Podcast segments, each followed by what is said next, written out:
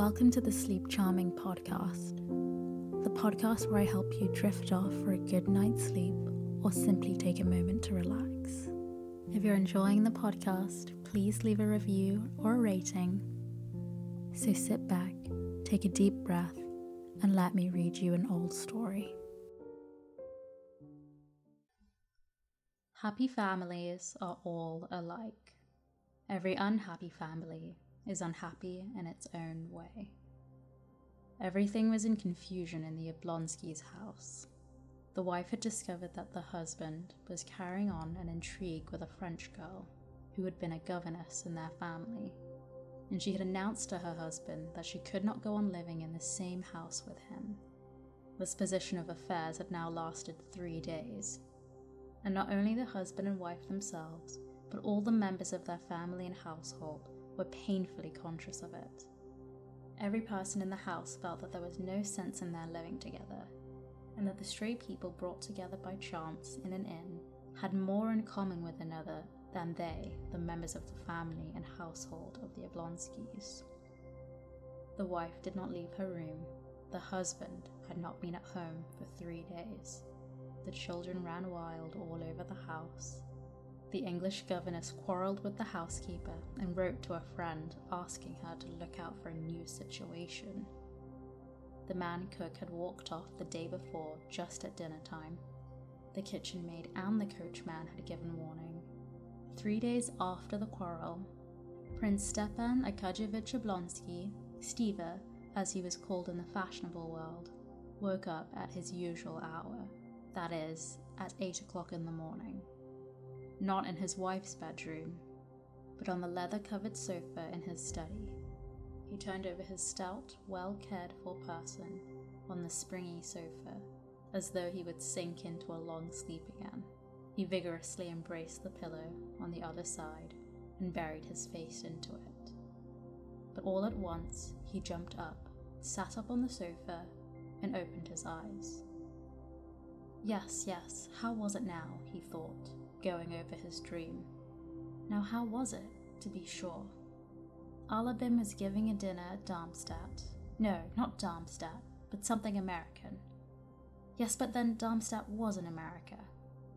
Yes, Alabin was giving a dinner on glass tables, and the table sang Il mio tesoro. Not, no, not, not Il mio tesoro, though, but something better. And there were some sort of little decanters on the table. And there were women there too, he remembered. Stepan Arkadyevitch's eyes twinkled gaily, and he pondered with a smile. Yes, it was nice, very nice. There was a great deal more that was delightful, only there's no putting it into words, or expressing it in one's thoughts awake. And noticing a gleam of light peeping in beside one of the serge curtains, he cheerfully dropped his feet over the edge of the sofa and felt about with them for his slippers, a present on his last birthday, worked for him by his wife on gold coloured morocco. And as he had done every day for the last nine years, he stretched out his hand without getting up towards the place where his dressing gown always hung in his bedroom. And thereupon he suddenly remembered that he was not sleeping in his wife's room, but in the study, and why. The smile vanished from his face. He knitted his brows. Oh, he muttered, recalling everything that had happened. And again, every detail of his quarrel with his wife was present to his imagination. All the hopelessness of his position, and worst of all, his own fault. Yes, she won't forgive me, and she can't forgive me. And the most awful thing about it is that it's all my fault. All my fault. Though I'm not to blame, he reflected. Oh, he kept repeating in despair, as he remembered the acutely painful sensations caused him by this quarrel.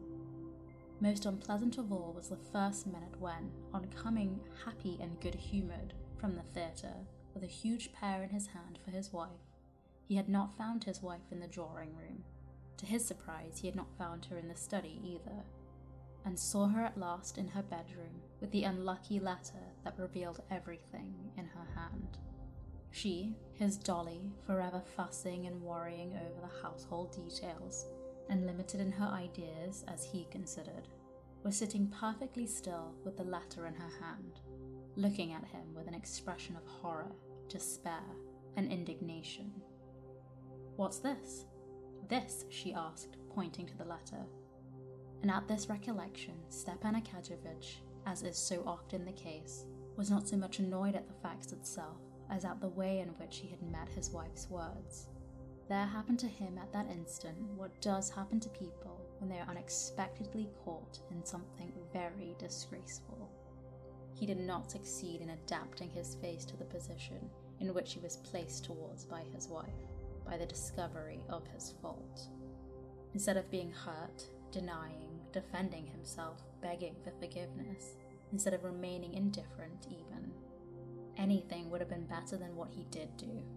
His face, utterly, involuntarily, reflex spinal action, reflected Stepan Arkadyevitch, who was fond of physiology, utterly, involuntarily assumed its habitual good humored and therefore idiotic smile. This idiotic smile he could not forgive himself. Catching sight of that smile, Dolly shuddered as though at physical pain, broke out with her characteristic heat into a flood of cruel words, and rushed out of the room. Since then, she's refused to see her husband. It's that idiotic smile that's to blame for it all, thought Stepan Arkadyevitch. But what's to be done? What's to be done? he said to himself in despair, and found no answer. Stepan Arkadyevitch was a truthful man in his relations with himself. He was incapable of deceiving himself and persuading himself that he repented of his conduct. He could not at this date repent of the fact that he, a handsome, susceptible man of 34, was not in love with his wife, the mother of five living and two dead children, and only one year younger than himself. All he repented of was that he had not succeeded better in hiding it from his wife. But he felt all the difficulty of his position and was sorry for his wife, his children, and himself. Possibly he might have managed to conceal his sins better from his wife if he had anticipated that the knowledge of them would have had such an effect on her. He had never clearly thought out the subject, but he had vaguely conceived that his wife must have long ago suspected him of being unfaithful to her and shut her eyes to the fact. He had even supposed that she, a worn out woman, no longer young or good looking, or in no way remarkable or interesting, merely a good mother, ought from a sense of fairness to take an indulgent view. It had turned out quite the other way. Oh, it's awful, Stepan Arkadyevitch kept repeating to himself, and he could think of nothing to be done. And how well things were going up until now. How well we got on. She was content and happy in her children. I never interfered with her in anything. I let her manage the children and the house just as she liked. It's true, it's bad, her having been a governess in our house. That's bad. There's something common and vulgar in flirting with one's governess. But what a governess! He vividly recalled the roguish black eyes of Mademoiselle Roland and her smile. But after all, while she was in the house, I kept myself in hand. And the worst of it all is that she's already it seems as if ill luck would have it so. Oh, but what? What is to be done? There was no solution, but that universal solution which life gives to all questions, even the most complex and insoluble. That answer is one must live in the needs of the day. That is, forget oneself. To forget himself in sleep was impossible now, at least till night time. He could not go back now to the music sung by the decanter woman, so he must forget himself in the dream of daily life. And getting up, he put on a grey dressing gown lined with blue silk, tied the tassels in a knot, and drawing a deep breath of air into his broad, bare chest, he walked to the window with his usual confident step, turning out his feet that carried his full frame so easily. He pulled up the blind and rang the bell loudly. It was at once answered by the appearance of an old friend, his valet, Matvey, carrying his clothes, his boots, and a telegram. Matvey was followed by the barber with all the necessaries for shaving. Are there any papers in the office? asked Stepan Arkadyevitch, taking the telegram and seating himself at the looking glass. On the table, replied Matvey, glancing with inquiring sympathy at his master, and after a short pause, he added with a sly smile, They've sent from the carriage jobbers. Stepan Arkadyevitch made no reply. He merely glanced at Matvey in the looking glass. In the glance in which their eyes met in the looking glass, it was clear that they understood one another. Stepan Arkadyevitch's eyes asked, Why do you tell me that? Don't you know? Matvey put his hands in his jacket pocket, thrust out one leg, and gazed silently, good humouredly, with a faint smile at his master. I told them to come on Sunday, until then not to trouble you or themselves for nothing, he said. He had obviously prepared the sentence beforehand. Stepan Arkadyevitch saw Matvey wanted to make a joke and attract attention to himself. Tearing open the telegram, he read it through, guessing at the words, misspelt as they always are in telegrams, and his face brightened. Matvey, my sister Anna Arkadyevna will be here tomorrow, he said, checking for a minute the sleek, plump hand of the barber, cutting a pink path through his long, curly whiskers. Thank God, said Matvey, showing his response that he, like his master, realized the significance of this arrival. That is, that Anna Arkadyevna, the sister he was so fond of, might bring about a reconciliation between husband and wife. Alone or with her husband? inquired Matvey. Stepan Arkadyevitch could not answer, as the barber was at work on his upper lip and he raised one finger. Matvey nodded at the looking glass. Alone? Is the room to be got ready upstairs? Inform Darya Alexandrovna where she orders. Darya Alexandrovna, Matvey repeated, as though in doubt. Yes, inform her. Here, take the telegram, give it to her, and then do what she tells you. Matvey understood, but he only said yes, sir. Stepan Arkadyevitch was already washed and combed and ready to be dressed when Matvey, stepping deliberately in his creaky boots, came back into the room with the telegram in his hand. The barber had gone. Darya Alexandrovna told me to inform you that she's going away. Let him do, that is you, as he likes, he said, laughing only with his eyes and putting his hands in his pockets. He watched his master with his head on one side. Stepan Arkadyevitch was silent a minute. Then a good humored and rather pitiful smile showed itself on his handsome face. Matvey, he said, shaking his head. It's all right, sir. She will come round, said Matvey. Come round? Yes, sir. Do you think so? Who's there? asked Stepan Arkadyevitch, hearing the rustle of a woman's dress at the door. It's I, said a firm, pleasant woman's voice, and the stern, pockmarked face of Matrona Filimonova, the nurse, was thrust in at the doorway. Well, what is it, Matrona? queried Stepan Arkadyevitch, going up to her at the door. Although Stepan Arkadyevitch was completely in the wrong as regards his wife, and was conscious of this himself, almost everyone in the house, even the nurse, Darya Alexandrovna's chief ally, was on his side. Well, what now? he asked disconsolately. Go to her, sir. Own your fault again. Maybe God will aid you. She's suffering so, it's sad to see her. And besides, everything in the house was topsy turvy. You must have pity, sir, on the children. Beg her forgiveness, sir. There's no help for it. One must take consequences. But she won't see me. You do your part. God is merciful. That'll do, you can go, said Stepan Arkadyevitch, blushing suddenly. Well, now, do dress me, he turned to Matvey and threw off his dressing gown decisively. Matvey was already holding up the shirt like a horse's collar and blowing off some invisible speck. He slipped it with obvious pleasure over the well groomed body of his master.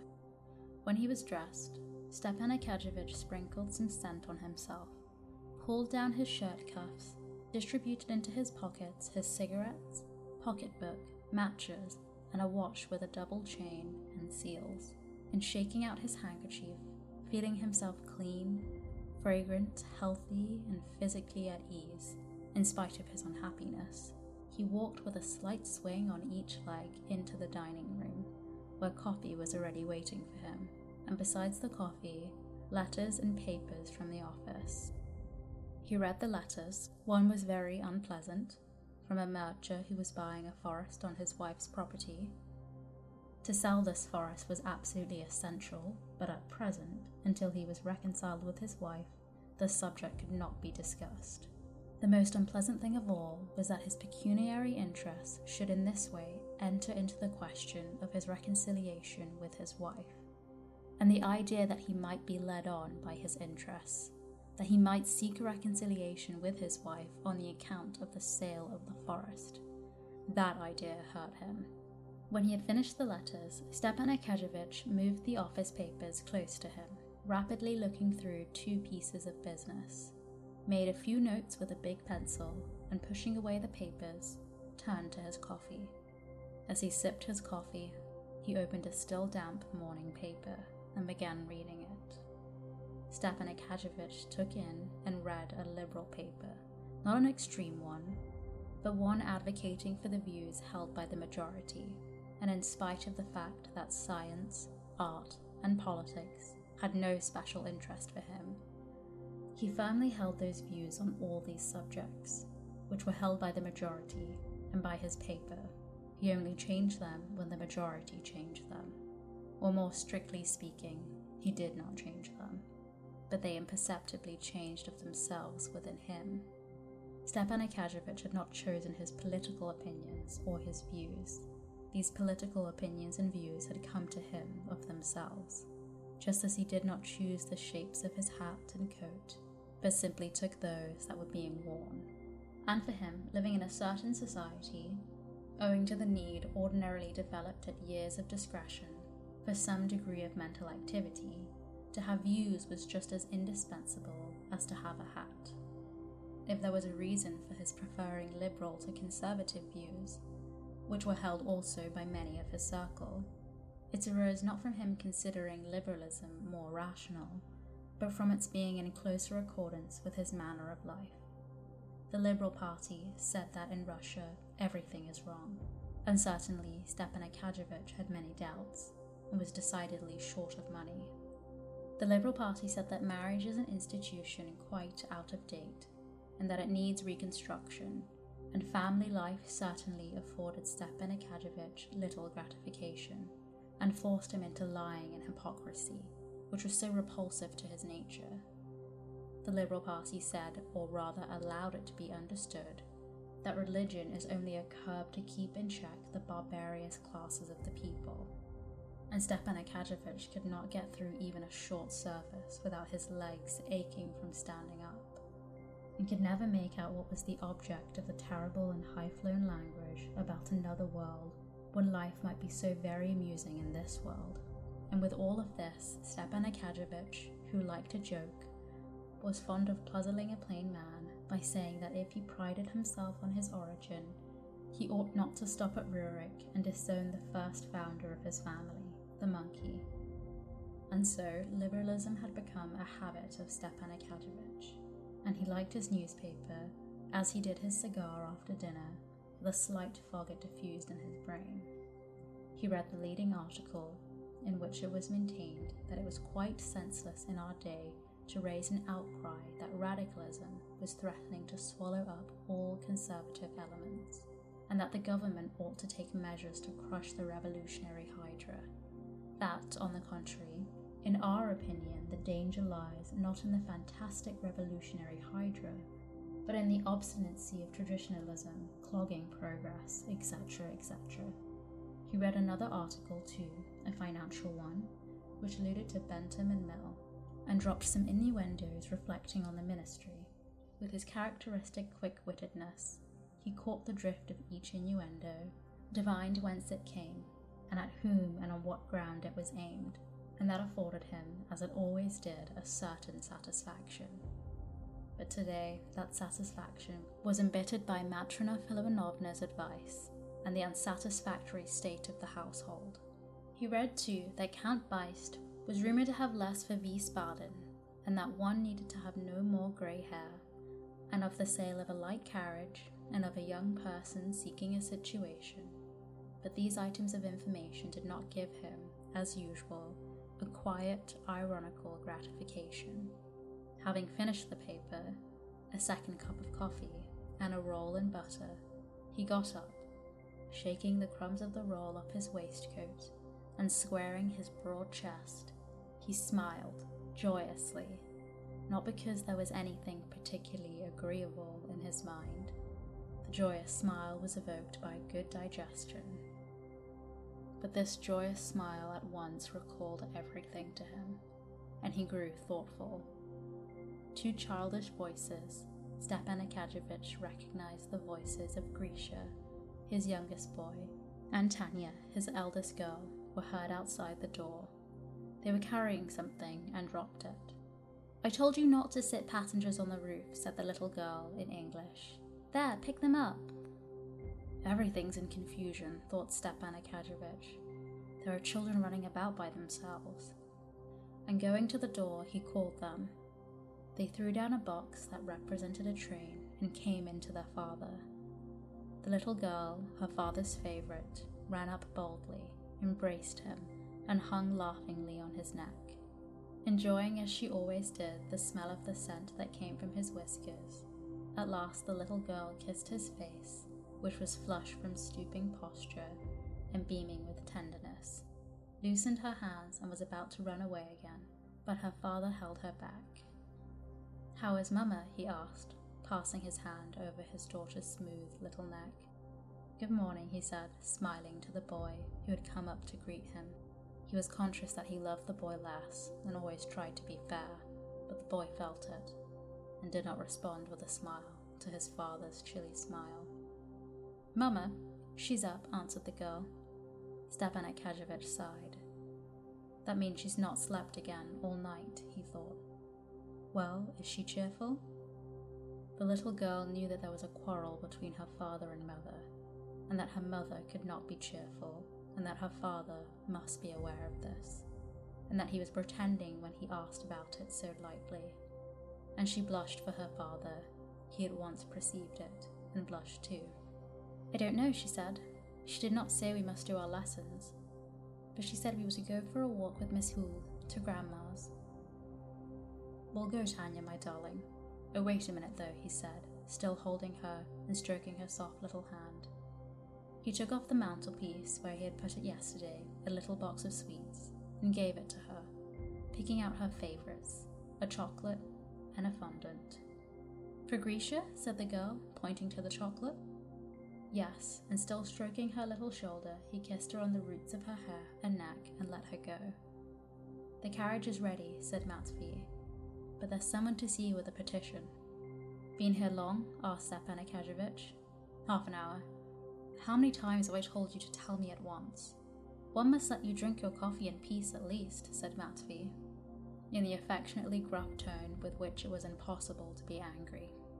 Well, show the person up at once, said Oblonsky, frowning with vexation. The petitioner, the widow of a staff captain, Kalinin, came with a request impossible and unreasonable. But Stepan Arkadyevitch, as he generally did, made her sit down heard her to the end attentively without interrupting her, and gave her detailed advice as to how and to whom to apply, and even wrote her in his large, sprawling, good and legible hand a confident and fluent little note a personage who might be of use to her. Having got rid of the staff captain's widow, Stepan Arkadyevitch took his hat and stopped to recollect whether he had forgotten anything. It appears that he had forgotten nothing, except what he wanted to forget his wife. He bowed his head, and his handsome face assumed a harassed expression. To go or not to go, he said to himself. And an inner voice told him he must not go, that nothing could come of it but falsity, that to amend, to set right their relations was impossible, because it was impossible to make her attractive again and able to inspire love or to make him an old man and not susceptible to love. Except deceit and lying, nothing could come of it now, and deceit and lying were opposed to his nature. It must be some time, though. It can't go on like this, he said, trying to give himself courage. He squared his chest, took out a cigarette, took two whiffs at it, flung it into a mother of pearl ashtray, and with rapid steps walked through the drawing room and opened the door into his wife's bedroom.